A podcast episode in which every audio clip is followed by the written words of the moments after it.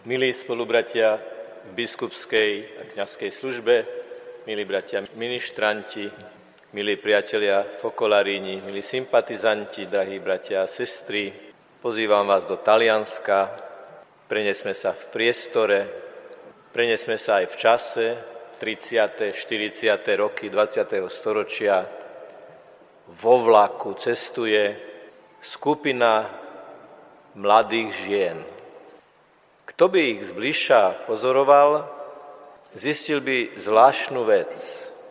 Vždy, keď zbadajú z okna vlaku vonku kostolnú väžu, stíchnu a na chvíľu ako keby sa uklonili.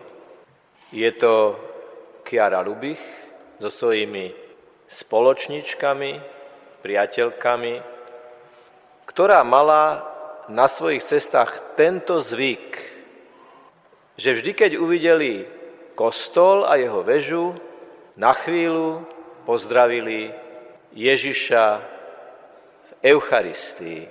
Lebo, ako to uvádzajú životopisy, Kiara od svojho detstva chápala eucharistického Ježiša ako najvrcholnejší prostriedok zjednocovania my za niekoľko chvíľ vidíme zdvihnutú rozlomenú hostiu.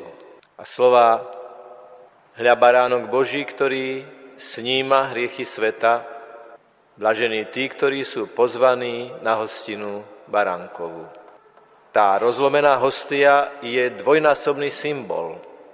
Prvý, že to je, ako to Kiara nazývala, Ježiš opustený, obetovaný, polámaný za nás. Hľa rozlomená hostia, hľa Ježiš, ktorý zomrel za teba a za mňa. Pozri na lásku, ktorá je neprekonateľná, na lásku, ktorá zobrala na seba všetkú nejednotu, rozbitosť a hriech sveta, aby ho premenil na obetu a tak ho eliminoval a odstránil. Druhý symbol rozlomeného chleba je, že je to chlieb nalámaný pre nás.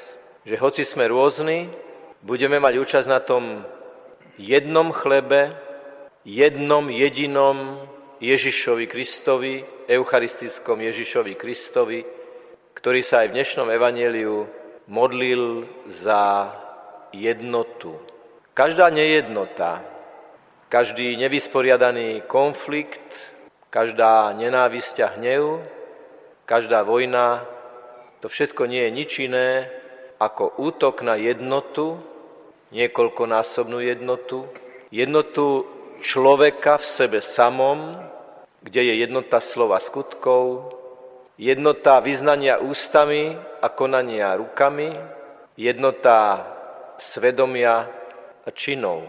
Z toho potom vyplýva jednota alebo nejednota medzi ľuďmi, Ježiš sa stal našim bratom, aby sme sa my zomkli okolo Neho a tak nás mohol pozvihnúť k Otcovi, ku ktorému čím sme bližšie, tým sme aj my navzájom jednotnejší. V logike kríža, lebo to horizontálne rameno našich vzťahov je natoľko pevné, natoľko zomknuté, nakoľko pevná je tá vertikála nášho zakorenenia v Božej prítomnosti.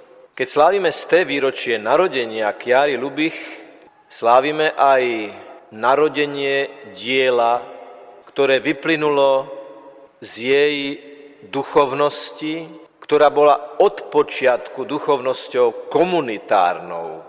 Vidieť veci spolu, vidieť veci vo vzájomnom obohatení tých, ktorí sa rozprávajú, tí, ktorí sa zdieľajú, tí, ktorí sa vnímajú navzájom ako bratia a sestry.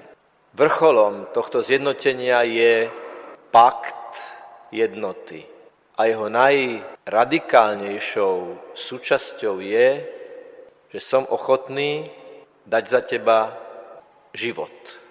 Ako ten polámaný baránok dal za nás život, ako Ježiš zomrel za nás opustený, aby na seba vzal našu opustenosť, aby našu opustenosť premenil na komunitu bratov a sestier, tak aj my, inšpirovaní, posilnení ním, máme byť budovateľmi jednoty. Svet je rozbitý, bratia a sestry, ale to nie je lamentácia nejakého zúfalého človeka. To je výzva. Zlý duch, keď povedal ľuďom, aby boli ako Boh, chcel rozbiť ich jednotu, duch svetý, o ktorom Kiara hovorí jasne, je zase ten, ktorý nás chce zjednotiť. Prenesme sa teraz z takého toho exteriérového pohľadu na vlak a dievčatá, mladé ženy v ňom, ktoré sa klaňajú Ježišovi krámoch, ktoré míňa ten vlak, do intimity vnútorných vzťahov v hnutí fokoláre. Všetko to je tak veľmi hutne vyjadrené v jednom liste, ktorý Kiara napísala Ginovi, vám všetkým, nám všetkým dobre známemu. Gino, drahý Gino, všetko najlepšie. Idem teraz na svetu omšu a sveté príjmanie, obetujem ich za teba. Obetujme, drahí bratia a sestry, aj my dnes túto svetú omšu a toto sveté príjmanie za seba navzájom, aby sme si boli vzájomne darom. Obetujme to za naše vzťahy, za to, aby sme boli svetkami živej, zjednocujúcej viery. Myslím si, že to bude ten najlepší darček, pokračuje Kiara v liste Ginovi, aký ti môžem dať. Budem prosiť pána, aby ti dal to, čo ti leží na srdci. Nemôžeme budovať jednotu bez empatie, bez toho, aby sme videli toho druhého nie tak, ako ho chceme vidieť, ale taký, aký je, čo prežíva, čo zo sebou prináša.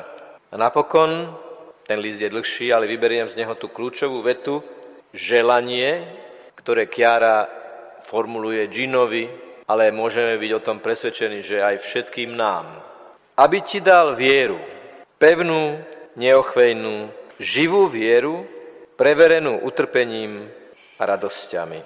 Bratia sestry, z té výročie je o tom, čo bolo a za to vzdávame vďaky, je o tom, čo je to práve prežívame a o tom, čo bude. A o tom, čo bude a čo bude, závisí od toho, nakoľko štafetu jednoty odovzdáme našim svedectvom ďalej aj budúcim generáciám. Keď teda budeme za chvíľu príjmať nalámaný chlieb jednoty, nalámaný chlieb opusteného Ježiša, ale už aj dnes víťazného a zmrtvých stalého kráľa a pána dejín, keď sa vrátime do lavice v krátkej adorácii, mu povedzme, pane, správ ma tvorcom jednoty. Daj mi lásku, ochotu byť pre druhých a tak budovať veľkú ľudskú rodinu. A ako povedal otec biskup Tomáš na začiatku, že Kiara sa usmieva a úsmev je výrazom radosti, môžeme byť určite presvedčení o tom, že tým spravíme Kiare radosť, že sa budeme kláňať nášmu pánovi Ježišovi. Kiež nás k tomu vedie naša matka, Pana Mária. Nech za nás oroduje ako matka jednoty, ako matka nás všetkých. Nech je pochválený Pán Ježiš Kristus.